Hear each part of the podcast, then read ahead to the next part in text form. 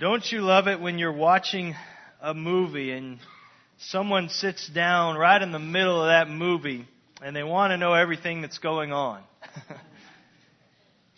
Who's that? What just happened? Um, where'd she come from? Why are those two fighting? Uh, and you have to explain everything. If it's a Hallmark Christmas movie or something like that, that's okay. It just takes about five seconds to explain the plot because it's just this boilerplate they use and just change the names. Um, but if it's a better movie, if it has a, a, a more complex story, it's hard to bring them up to speed quickly. Um, well, if you're new to the church in the last two months, you're walking into the middle of a movie this morning, as it were. Everyone else here, except you, knows exactly where we're at and what's going on, and they are just hanging there on the edge of their seat, just waiting for the next sermon to continue the story. Yeah, right. I'm I'm not that naive, and so don't think that you're alone if if in if you feel a little bit like you're walking in the middle of a movie this morning. If you're new here, um, as you sit down with your bucket of popcorn, metaphorically, uh, I hope. uh, we don't want food in here. Um, this morning, in the middle of this story, this is the scene that is on the screen, as it were, as we look in the scriptures. This is the scene in front of you. This is what you're trying to figure out. The paramedics are frantically working on the mangled body of a man who just fell from an upper story room. That's the scene. And so we're left asking, what in the world just happened? Who is this guy and how did he get here in this condition?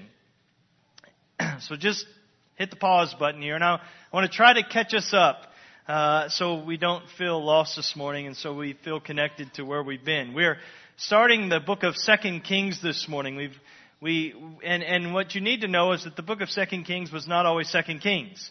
Originally, there was one book of Kings, and it was one book covering roughly 400 years of Israel's history from 970 to 586 BC. And eventually it was just such a large book that it was divided into two when actually when the Greeks translated the Old Testament scriptures, the Septuagint is when it was first divided. And so even though we're starting Second Kings this morning, we're really jumping right into the middle of the story of Kings, this 400 year uh, story, true story. The, the, the book of Kings, First and Second Kings, in one word would be this. It's, it's about decline. It's about the decline of God's people, Israel. And, and so we've been away for a couple of months. So let me just kind of get a, a, a run up to our passage in 2 Kings 1 this morning. First Kings began with the death of Israel's second and greatest king, David. That's how the book begins. It's sort of fitting that it begins with the death of the nation's leading figure and it ends with them going into exile in Babylon. But after David's death, the first 11 chapters of 1 Kings, they, they focus on the splendor of David's son, Solomon's kingdom. And, and so he starts so well and everything looks promising. He receives wisdom from God. He builds a, a temple, this glorious temple for God and for his worship. And the king and the people give their obedience to God. And everything looks so promising. But it's not how you start a race that's important, it's how you finish a race. That's what really matters. And he finished terribly. Because of his love for foreign women, pagan women, he opened up the spigot that allowed idolatry to just flow freely into the nation. There, there were many pagan cultures and religions that crept into Israel, and they included that of the Moabites. And I'm just highlighting them because it's important to what we'll see in verse 1 just a moment to get the context and why there's a bloodied body in the floor of this palace. He married a Moabite woman and he married other foreign women. And, and, and 1 Kings 11, 2 says that he clung to them in love. But, verse 4, they turned away his heart after other gods and his heart was not wholly true to the Lord his God and was the, as was the heart of David his father. So he goes, so because of his passion for these foreign women, again, many wives and, and pagan wives, idolatry comes in, and he goes so far as to begin to build places of worship for these foreign wives.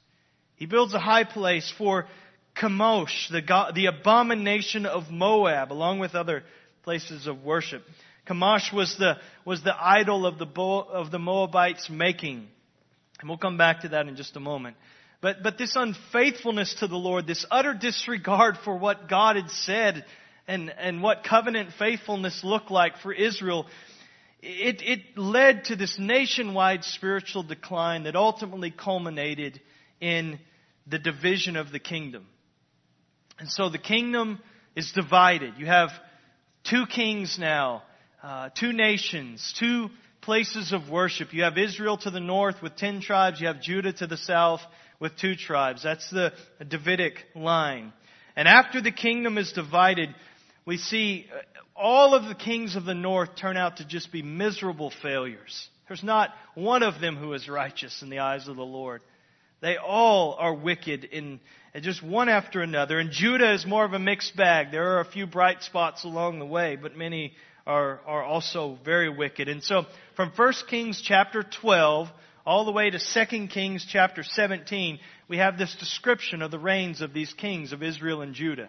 And so we're right in the middle of that section, and obviously in there we have the prophetic ministry of Elijah, and as we'll see, Elisha next week. And then the book of Second Kings ends with, in the last cha- eight chapters are focused just on the, the very last days of, of Judah before they go into exile in Babylon. So that's kind of the, the broad, the broad picture. But Second Kings begins right where First Kings left off, with wicked King Ahab dead. That's, that's where we see. He's gone, he's gone on to get exactly what he deserved. And that's the fierce wrath of God after his death. And he leaves the nation of Israel in this death spiral. I mean, it is, the ground is getting closer fast for Israel. But, but you think maybe with wicked Ahab's death, maybe things will turn around, right? Wrong. It's, it's not the case at all. Ahab's son, Ahaziah, is just as much of a walking train wreck, train wreck as his father was.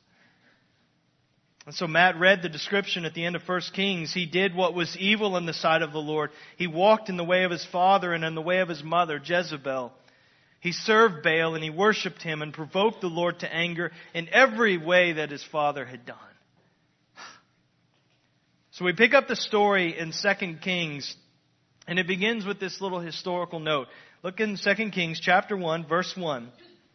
After the death of Ahab, Moab rebelled against Israel. Let me just explain what's going on. It, again, we're still trying to get back to that opening scene in verse 2. The, the relationship between Israel and Moab had always been an uneasy one. Uh, they, they, interestingly, they have common ancestors. Moab was the son of Lot's eldest daughter, um, and it was through that incestuous relationship with their own father. And so so they have, they have common ancestors, they have a common language, they have, at, at one point, they had common customs, but they have a different God. And that's, that's the important thing. So, so at times in Israel's history, they were allies, at times they were fierce enemies. And, and so, so we, we have to reckon, I mean, David was one eighth Moabite. His great grandmother was Ruth that Moabite proselyte to Judaism. She married a Jewish man, Boaz. And so the Davidic line from which Christ came and included this wife, this Moabite wife. But we see in, in Israel's history when David was pursuing, or was David was being pursued by Saul, the Moabites gave David refuge. They protected him and, and protected his life. But when David became king, then they didn't look so favorably upon him. At first, he was a he was an ally because he was a rival to Saul's throne, but when he became king, then he became a rival of theirs. And so during David's reign, there was a war between Israel and Moab, but David conquered them, subdued them. By the end of uh, the end of Solomon's reign, though, the Moabites aren't subdued any longer; they're accommodated. Remember, through his marriages to these to this Moabite woman, and and the religion and the culture of Moab is flowing into Israel And then after the kingdom is divided, the Moabites, they, they revolted against Israel a couple of times, and this is where we're seeing, we're getting closer here.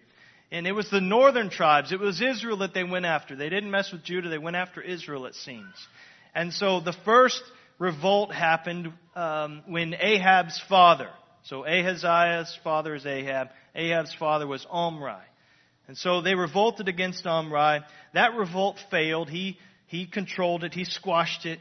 And it's that, that's not recorded in scripture, but it's interestingly, it's found on an ancient stone that was inscribed by King Mesha, who was the Moabite king who led the second revolt, which is the revolt that's mentioned here in verse 1 of 2 Kings. You with me? Hang with me for just a little longer. Let me just pause here. That stone that that inscription was on is, is the Moabite stone. You may have heard of this. This is from 800 BC. This, I mean, it was written, inscribed during this time. It, it's an incredible archaeological discovery, and it connects a lot of dots. But most notably, it, it, it gives the, it shows the, biblical, the validity of this biblical account one that was questioned before this stone was discovered. It was discovered by a German missionary in, in modern day Jordan in the 1800s. And, and the story of how it was discovered and acquired and preserved, I, I just say go read it. It's just fascinating. Google it and you can, and it, it's very, very interesting. And I just have to not go there right now because as much as I want to tell. But it, it gives an account, it gives the account of both of these revolts of Moab against Israel. And it gives all of the credit for the, the victory, the, the second revolt success to the Moabite god Chemosh. And so, but again, what it does is it affirms the truthfulness of the biblical narrative, as archaeology always does. As I love that Christians, we do not have to be afraid of archaeology. We're the ones that are out there doing most of the work because everything we find, it just confirms what we know to be true in Scripture. And so, so, but this Moabite stone, you can go and see it. It's in, it's in the Louvre in Paris. Uh, we were we we were visiting the Flintoffs when they were in language school in in France five or so years ago, and we went to the Louvre with them, and we saw the Moabite stone. There's you know there's thousands of people crammed around the Mona Lisa just trying to get a glimpse of this tiny little painting, and and then there's and then you go into this room and there's the, the Moabite. I I didn't even know it was there. I didn't remember that it was there and nobody's paying any attention. They're just shuffling by it. Nobody even. I Was, it's this 3,000 year old stone inscribed during this time. It's not something that was written later. It was written, inscribed on the stone while this, while these events were unfolding by this Moabite king. And, and so, uh, so we have, we have this record. And so what, and this is where we're getting to our story. Hang with me. The Moabites were so successful in their second revolt in part because of Ahaziah's uh, refusal to respond aggressively to their threat. And this was what I mean. He sent his troops out into battle, but he didn't go with them and he didn't lead them into battle. He took a kind of a hands-off approach when it came to dealing with the Moabites in their, when they revolted after Ahab's death. Why did he why did he stay in the safety of his palace while his armies were out fighting the Moabites? Well, it's because of what, probably I would say, it's because of what Elijah had prophesied about Ahab and Ahab's sons. Back in 1 Kings 21, that Ahab and all of his sons, there were 70 plus sons of Ahab, they would all be wiped off the face of the earth by the Lord. And So Ahaz, Ahaziah knew that his dad Ahab died in battle, and he knew how he died.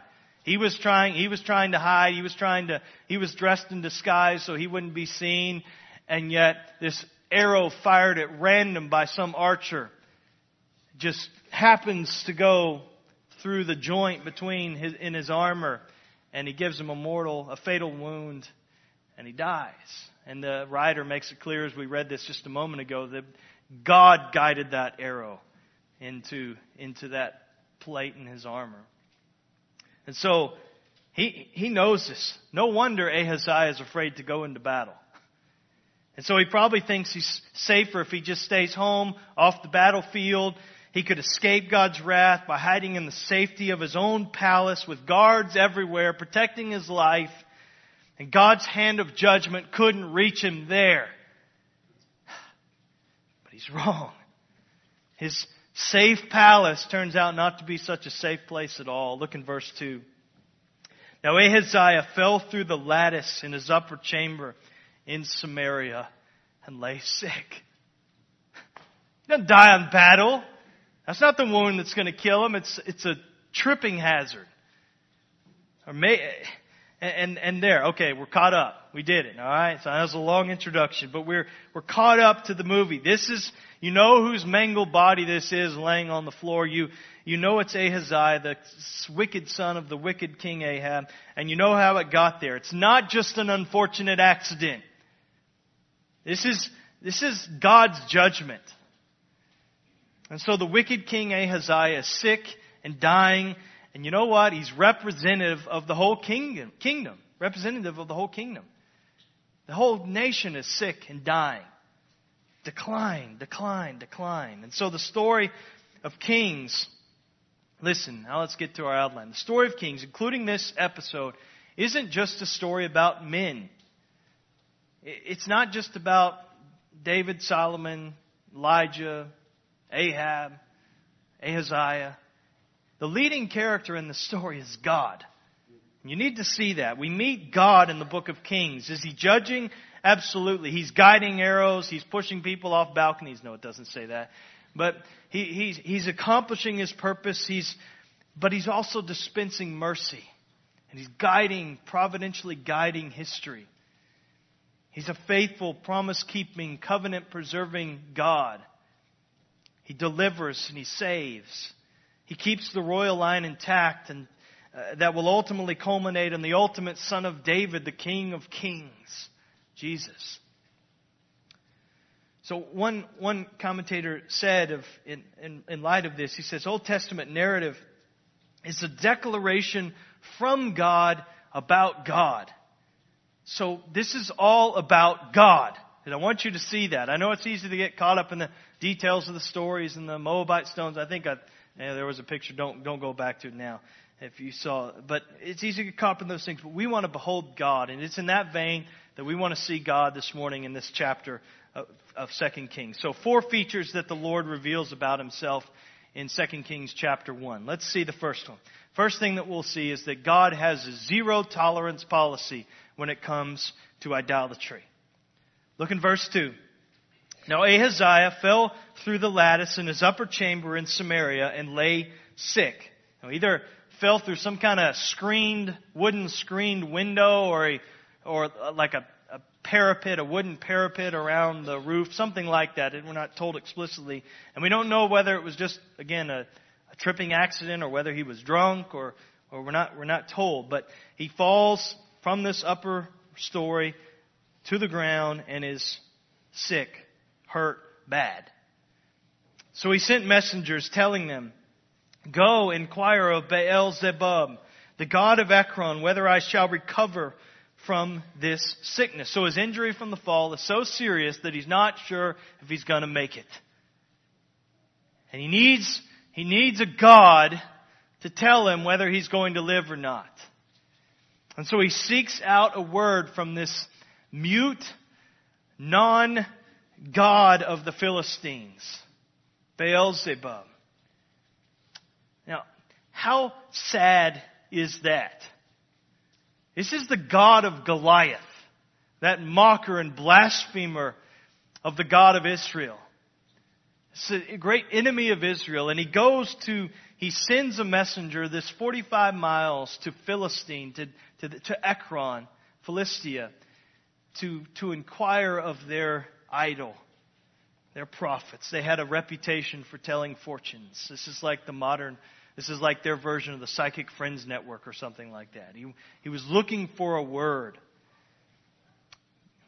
God, in explicit terms, denounced this kind of fortune telling. He warned in Deuteronomy chapter 18, verses 9 to 12, about that uh, he warned them not to seek those who tell fortunes, who interpret omens, who inquire of the dead, and on and on and on. These are all, the text says, abominations of the Lord. And so you, I just say to you, keep that in mind before you read horoscopes, before you consult a fortune teller or a palm reader and you think it's just fun, it's just cute. I,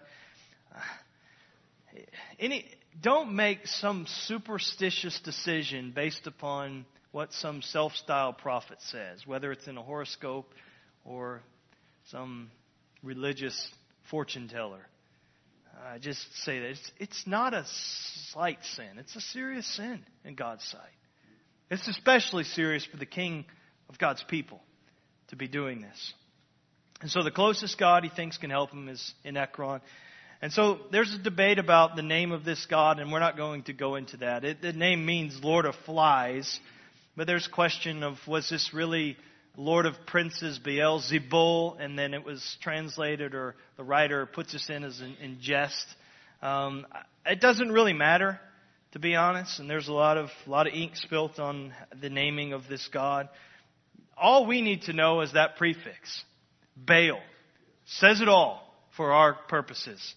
This is some sort of Baal, this false god that his father Ahab and his wicked mother Jezebel bowed to and propagated throughout the land. This is that, this is that Baal. So verse 3, but the angel of the Lord said to Elijah the Tishbite, Arise, go to meet the messengers of the king of Samaria and say to them, Is it because there is no God in Israel that you are going to inquire of Beelzebub, the god of Ekron? Now therefore, thus says the Lord, you shall not come down from the bed to which you have gone up, but you shall surely die. So Elijah went. So Elijah's given this message from God. Go tell them, meet these messengers along the road.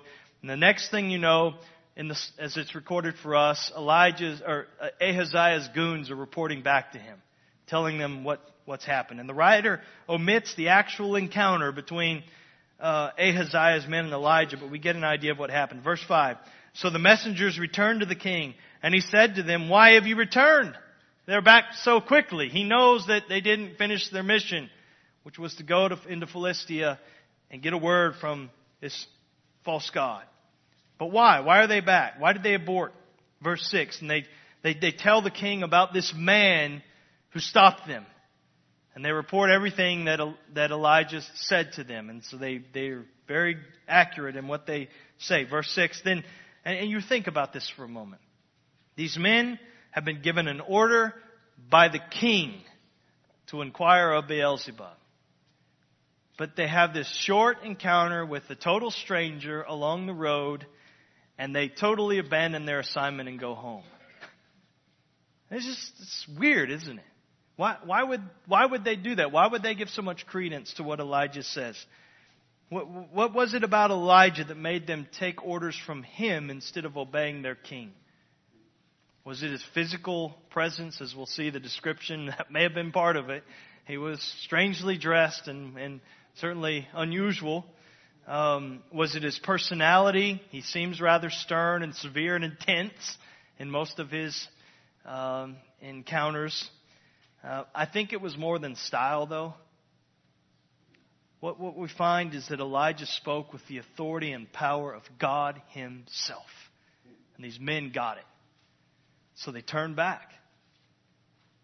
So the king presses them. They want, he wants a description of this troublemaker, this man that said this on the way. Verse 7 And he said to them, What kind of man was he who came to meet you and told you these things? They answered him, He wore a garment of hair and a, with a belt of leather about his waist. And he said, It is Elijah the Tishbite. He hated Elijah the Tishbite. But don't you know that that rage that was inside of Ahaziah was also mixed with a healthy dose of despair? Because he knew what was prophesied by Elijah it must have been this sinking, sinking feeling in his gut. And so, um, let me just pull away for a second. Let's draw a few things here. The, the section, what this teaches us is that idolatry is a big deal to God. Now, this is nothing new for us in the study of Kings. He, he won't tolerate other gods. What can we learn about this idolatry that God hates so much? The first thing I'll say is this, is that the roots of idolatry run deep into the habits of the heart. This is what I mean. Don't you think for a second that Ahaz, Ahaziah's request for a word from Beelzebub was just some kind of impulsive act out of desperation um, in, in this moment of weakness, where we would say, well, just give the guy a break. He just fell from a third story window or something. No, that's not it at all. The whole reign of Ahaziah is characterized by serving Baal and bowing down to him. We saw this. And so here in verse 2, Ahaziah is just showing the consistency of his faith in Baal. Baal has always been his God of choice. He has had no place for the true, one true living God, the Lord, Yahweh. And so he'd already given his heart to Baal. His whole life and, and the habits of his life simply reflected that. And so even when faced with his own mortality, even when he's staring death in the face, the tires of his life just fall into the ruts of his heart. Because that's where he's always gone, to Baal. I just say to us, all idolatry begins in the heart. Ezekiel 14, and there are so many places in Scripture that make this clear. That's, that's, the, that's, where, that's where, the, where it comes from. Everything begins in the heart, Proverbs 4.23. So, so we can't get comfortable with our heart idols. We got to smash them, not, not uh, swaddle them. And I'll, we'll come back in just a moment. I'll, I'll help, help you identify what those heart idols may be. But if you give them room in your heart, there will be habits formed in your life that are going to be difficult to break. And that's what we see with Ahaziah. Not, not even in the, with the imminent prospect of death will we be able to pry those idols out of, uh, out of our hands and our hearts. Uh, you hear things, people say things like, oh, I'll live for money, I'll live for pleasure and, and self and sex, I'll live for those things. And then and then when I get near to death or when I get older, then I'll turn to the Lord. And, and that's, that's my plan. You know what? God's mercy is great. He save, he can save a thief on the cross. But, but what about the other thief? He's clinging to his idols. He's mocking the Lord. He's even in the face of death, even with the Son of God in flesh right next to him. He's holding him. Let that be a warning to you. Don't, don't think that, that that's going to be the case. The habits of your heart will order your life, even in the face of death. Second thing we learn about this idolatry that God hates is idol intoxication blinds us from reality. I mean, the, the, key question in the text is in verse 3. Is it because there is no God in Israel that you are going to inquire of Beelzebub? Is there no God in Israel? The, the, the, Lord made it very clear that the Lord was God and that Baal was nothing at Mount Carmel. That was not a few years earlier. Ahaziah knew this, he saw this, but he was blinded by, from the truth because of his idolatry. And no amount of proof, no amount of evidence was going to convince him that the Lord was the one true living God. He simply would not believe. And when he lay on his deathbed even, he couldn't see that the Lord alone was God and could be trusted. He instead, he was ready to step off into the edge, edge of eternity with nothing but Baal. And I should say, then with nothing. Baal is man-made. It's sad and it's foolish. But idolatry blinds men and women today. The same eh, we, we can be deceived into thinking that our gods are real, that they can, they can truly give us joy and peace and hope and security, comfort, even when, and even when our gods don't come through, we simp, there are people that will simply refuse to turn to the Lord. Blinded to reality. And then last, in the, in the face of the king's idolatry, we see God sending word through Elijah. And, and I would say this about that. It's God's mercy to rub our faces in the first commandment. And that's basically what Elijah's doing here. He's stopping Ahaziah in his tracks, and he's just throwing up in his face the first commandment. You shall worship the Lord God, serve him only. Is there no God in Israel? You go after these other gods. And so Ahaziah believes Israel has no God, that Yahweh is either non existent or irrelevant or impotent. And so God sends Elijah to stop the king's wicked expedition in its tracks.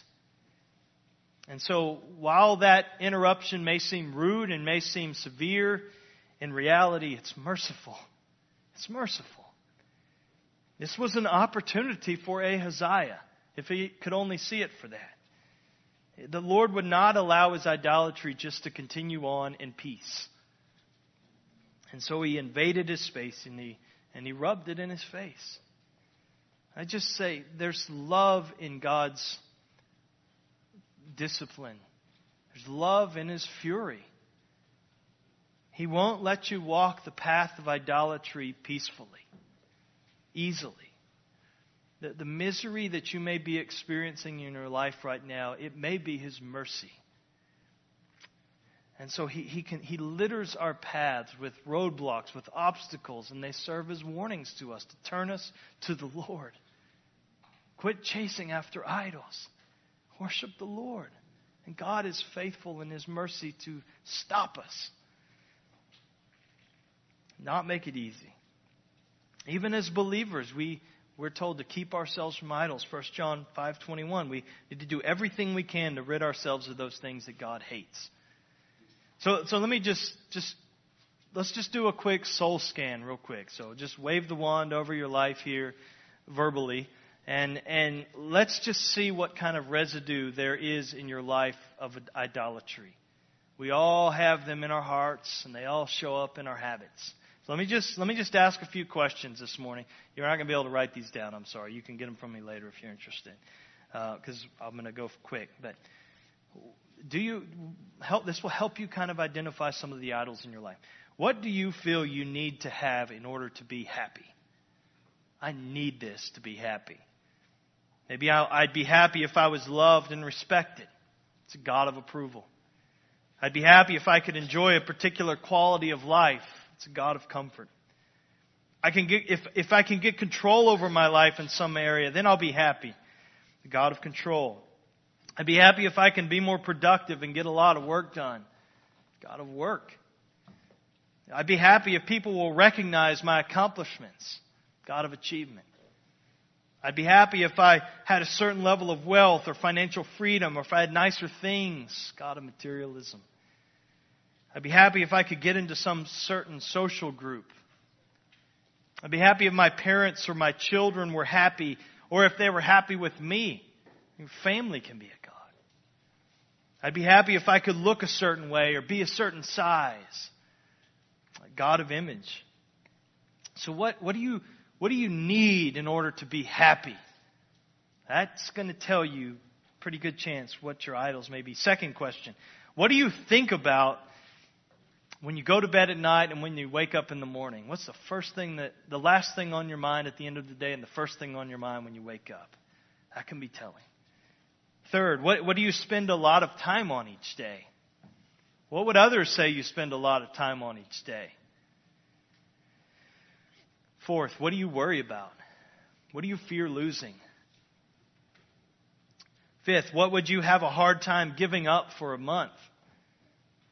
Sixth, what, what do you escape to when you're having a difficult time in life, when you're discouraged or stressed out or depressed? What do you run to for relief? Seventh, what are you most proud of in your life? What do you want to be known for? Eighth, what do you hide from others? Nine, what do you talk about too much? What do you always lead with in conversations with people? And finally, what could you, what could you not live without? Okay. You squirming a little bit? I am. Um, and so we have these. God detests them. That's the first thing that we learn about God. All right, we're going to go quickly here. We can do this. Um, I knew that would be a longer one. So God has this intolerance for idolatry. Second thing we see about God in 2 Kings 1 is that God has the backs of his messengers. Verse 9, then the king sent to him Elijah, sent to Elijah, a captain of 50 men with his 50, so 51 armed soldiers. He went up to Elijah, who was sitting on the top of a hill, and said to him, O man of God, the king says, come down. Now let's pause to note something really quick. That what was Ahaziah's intent in sending this military contingent? Was this a golf invitation? or a dinner invite? I, I don't think he sends 51 armed soldiers to ask Elijah to come and have tea so they can talk things over. This was an open declaration of hostilities on Ahaziah's part. Elijah knew it, God knew it. And so he knew that Elijah, who Elijah was, he knew what he spoke was the word of God. And, and, so what this is, is a hostile attempt to silence God's word. That's what we see here. He's probably, he's trying to stop, to shut God's word up by shutting the prophet up.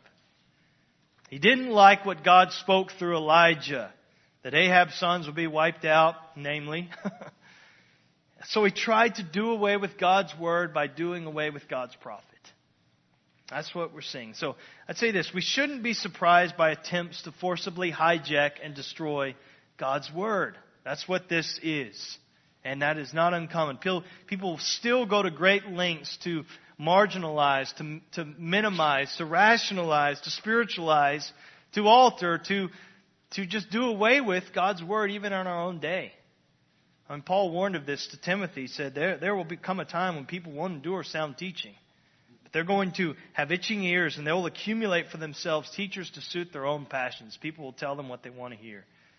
And this is what Ahaziah wanted. He wanted a God and of, from the Philistines to tell him what he wanted to hear. He did not want to hear what God had to say. So verse 10, but Elijah answered the captain of 50, If I am a man of God, let fire come down from heaven and consume you and your 50. Then fire came down from heaven and consumed him and his 50. Now, some Christians, some commentators, some of us, we get, we get a little nervous in sections like this, don't we? And we'll have this next week too with the she bears. Uh, just, you can read ahead. We, we can be a little embarrassed. One commentator said this even that in the annihilation of the king's innocent emissaries by fire, there is a moral pointlessness to it. Moral pointlessness. Is this moral pointlessness? I don't, I don't think so. I don't think you can say that if you honestly read what's going on. So, but let's back up. Why fire? Why fire? Why destroy these men with fire? I, I think we know why fire, because it's meant to point us back to Mount Carmel. It's already been settled. The, the, the battle of the gods and whoever, whichever God answered with fire was the true God, whether it was Baal or the Lord, and who won? The Lord, clearly, decisively. It's already been shown. This should have been unnecessary, but the, the king knew this. Ahaziah knew this. Carmel proved that Yahweh was the only true God. Baal was nothing. But he was, again, blinded to that reality by his idolatry.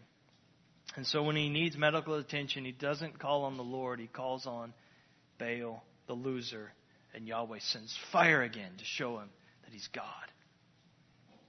And, and you notice, it's not Elijah who's burning these men up, it's God. Fire comes from heaven, so don't beat up on Elijah for this moral pointlessness, which is not. Blame God. He's, he's the one who does it here. And so this, this is immediate, miraculous, supernatural cremation. It's not like these guys are just kind of charred. They're, they're ashes. You could fit what remained of them in a coffee cup. I mean, that's, they're consumed by this fire from heaven. This is supernatural stuff. And apparently, though, there were some witnesses who saw this, and they report back to the king what happened. Verse 11 again, the king said to, sent to him another captain of fifty men with his fifty, and he answered and said to, to him, O man of God, this is the king's order.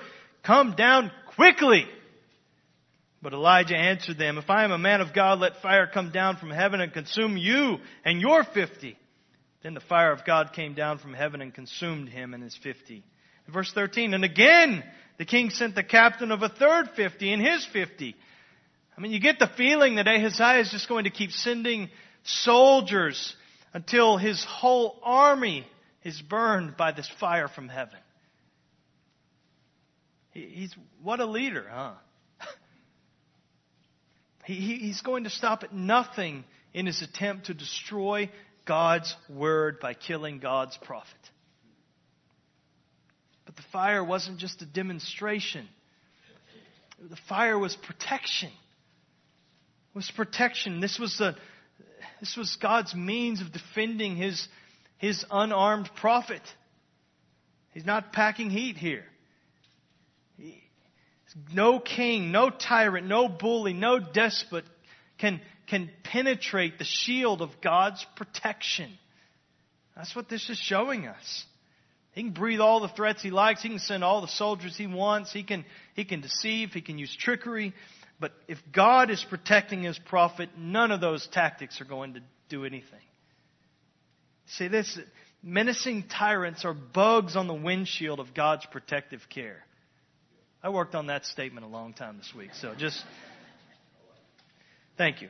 Um, with, with all their bravado, they amount to nothing compared to God.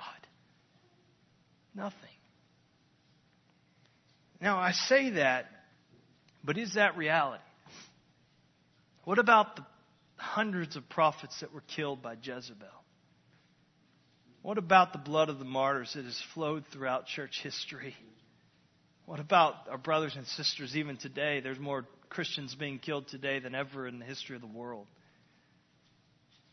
What, what, what, how do we reconcile these, those statements?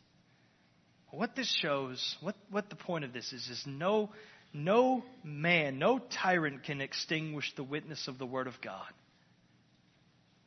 And, and we know this, even if the bodies of God's servants are killed, their souls, the souls are preserved by God. God's truth remains. I mean, we sing this the body they may kill. God's truth abideth still. His kingdom is forever. But even today, God is able to, and He often does, protect His messengers in the face of opposition. He doesn't always, but He does. It's, it's, so it's right for us to pray for the protection of our persecuted brothers and sisters in Christ. I would just say that, and then we'll let's move on. So we can be confident that God keeps us. God's word, word will keep running despite the efforts of puny piddly, menacing kings like Ahaziah or whoever we face today. Third thing this teaches us about God is God has merciful reflex, reflexes towards the humble. Merciful reflexes. Put your shoes, put yourself in the shoes of the third captain of 50 for a minute. He, he, as he's making his way toward the hill, he can just start to make out the outline of this man, this old man sitting up on the hill. And he's scared. He's a captain of Israel in Israel's army. He's he's been to battle many times, no doubt. He's never felt fear like he feel, feels right now, though.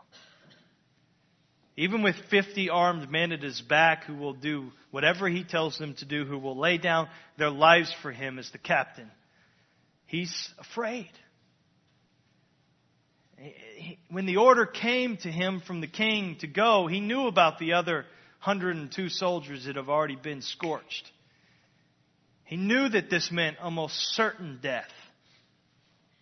And yet Ahaziah was not one you could refuse.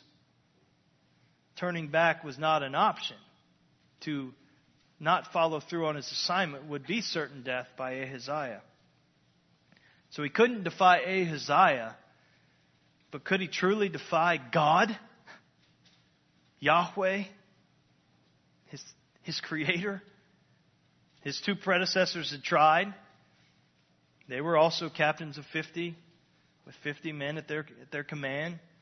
They confronted the prophet. They defied the God of Israel, and twice fire came down and consumed them. 102 soldiers burned to nothing trying to capture an old man. What is his only hope? It's mercy. Mercy.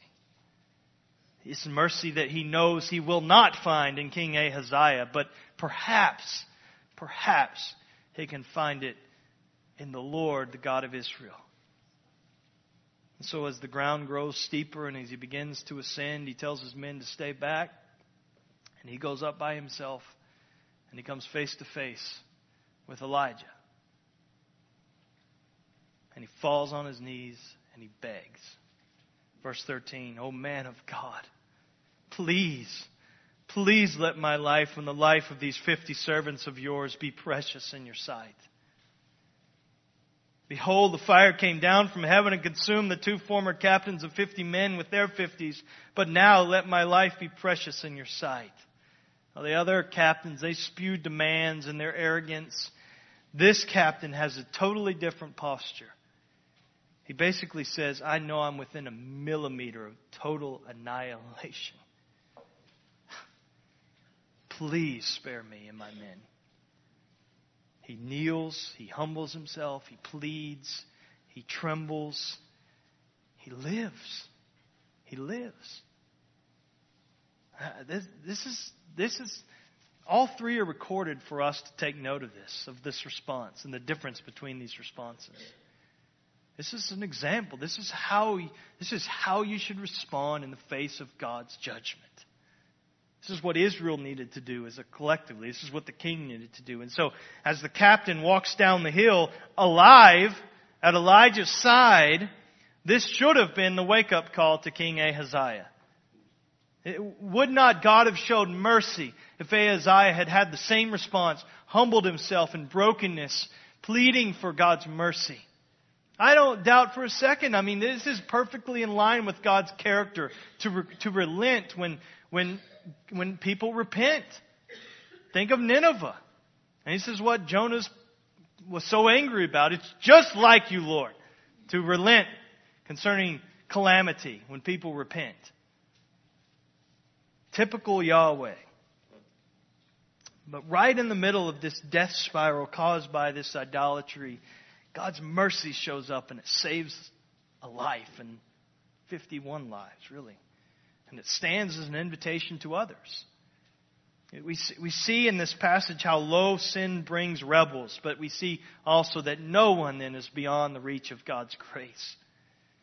No matter how, let me just say to you, no matter how low sin has brought you in your life, no matter what kind of debris trail there is behind your life because of your sin, because of your idolatry, you are not beyond the reach of God's mercy and grace. It is one one moment of falling on your knees and pleading for mercy, and you are born again. New creature in Christ. Old things gone. New things have come. Sin, it's a moment. And so I pray that God would strike you with the holy terror. Not to not for terror's sake, but that that holy terror would become to you a saving terror. That you would turn. If you're here today and if you've you've chased after the folly of idolatry and of and you wouldn't call it that but just your life is a mess with sin and you may be orderly and you may not be a family guy and you may have things in order by external appearances but you are rotting on the inside and you've rebelled against the Lord and you've refused to trust in Christ I, I just beg you today to plead for God's mercy and he will hear and he will answer and you can be new today you can walk out of this place a changed man, a changed woman, a changed child. And so that would be far better than just going on to uh, some kind of blissful death without Christ. Remember the reach. Remember that the, the reach of God's grace also as you pray for those that don't know Christ. No one is beyond. Don't give up hope. Keep pleading. Keep praying. God is able. All right, fourth thing this passage teaches us about God, and then we'll, we'll be done. And this is a warning again. God makes good on his threats. God makes good on his threats. Verse 16 Elijah rose, went down with him to the king, and said to him, Thus says the Lord, because you, sent, because you have sent messengers to inquire of Beelzebub, the god of Ekron, is it because there is no God in Israel to inquire of his word? Same message. Therefore you shall not come down from the bed to which you have gone up, but you shall surely die. Third time this message has been repeated in this text. No small talk, no pleasantries exchanged, no interrogation, no interview. He just simply announces to Ahaziah face to face, eyeball to eyeball, the same word that the king had already heard before and rejected. And he ends it with, You shall surely die. And then verse 17, So he died, according to the word of the Lord that Elijah had spoken. It's as if to say, What, do you, what did you expect? If Yahweh speaks, it happens. A certain fulfillment of God's word is a major theme in 1st and 2nd Kings, and this is just another case in point of that. What Yahweh says, Yahweh does. He is the God who delivers on his threats. So he died according to the word of the Lord. Now that statement cuts two ways though. And it's this, if, if God can be counted on to fulfill his threats, which he can, he can also be counted on to fulfill his promises. What God says can be counted on. That's the big point. His assurances, though, are just as reliable as his judgments. That's great news. And as Christians, we need to know that. We look at passages like John 6:37, all that the Father gives to me will come to me, and whoever comes to me I will never cast out. John 14:3, if I go to prepare a place for you, I will come again and will take you to myself that where I am there you may be also. And just on and on, those promises are certain. Certain as his threats. Ahaziah experienced the other side of the certainty of God's word. But one, as one commentator said, the sure word that can shield, uh, but that sure word can shield as well as shatter you. It can support you as well as smash you. And then the writer puts this black bow on the top of Ahaziah's reign, into verse 17, Jehoram became king in his place in the second year of Jehoram, the son of Jehoshaphat, king of Judah, because Ahaziah had no son. Now, the rest of the acts of Ahaziah that he did, are they not written in the book of Chronicles of the kings of Israel? You know, it's interesting. There's really not much given about his reign, about what he did, about how he lived. All he really tells us is how he died. I mean, there's, there's something a little bit haunting about the record of Ahaziah's reign in that, in the supreme need of his life with facing death, he did not seek the real God. And that's all we really need to know about him. That's what the writer is telling us. I mean, are you, are you going to seek God in the supreme need of your life? What we were told in Scripture is we're always on the edge of eternity. We don't know what tomorrow holds. We don't know what one hour from now holds. I mean, I'm not trying to be morbid or scare you and, and myself, but I want you to understand reality is we could we could croak before the end of the service, and where will what will happen? What will happen? Who's who are you entrusting your life to? Some idol? Are you hoping in so, or were you hoping in the Lord alone? That's what this is struck. This is what this is telling us. But Ahaziah is not the focus of the story, as we saw. God is. This is God's story. And I've tried to straight, state this in the way we've stated the points, stress this. You, you, you have to deal with God. You do what you want with this story. You call it a legend. It's not. It's true. It's confirmed. Archaeology and other means. We know it's true. It's God's word is always true. But, but do, do what you want with the story. You can try to poke holes in it, call it the product of some primitive religion. You can, you can claim it's morally pointless. You can call it offensive. But what are you going to do with God? Bow before Him. Bow before the God of whom this speaks. This is what I urge you. You can't get away from Him. Turn to Psalm 2 real quick and let's end here. Psalm 2 and then we're going to sing.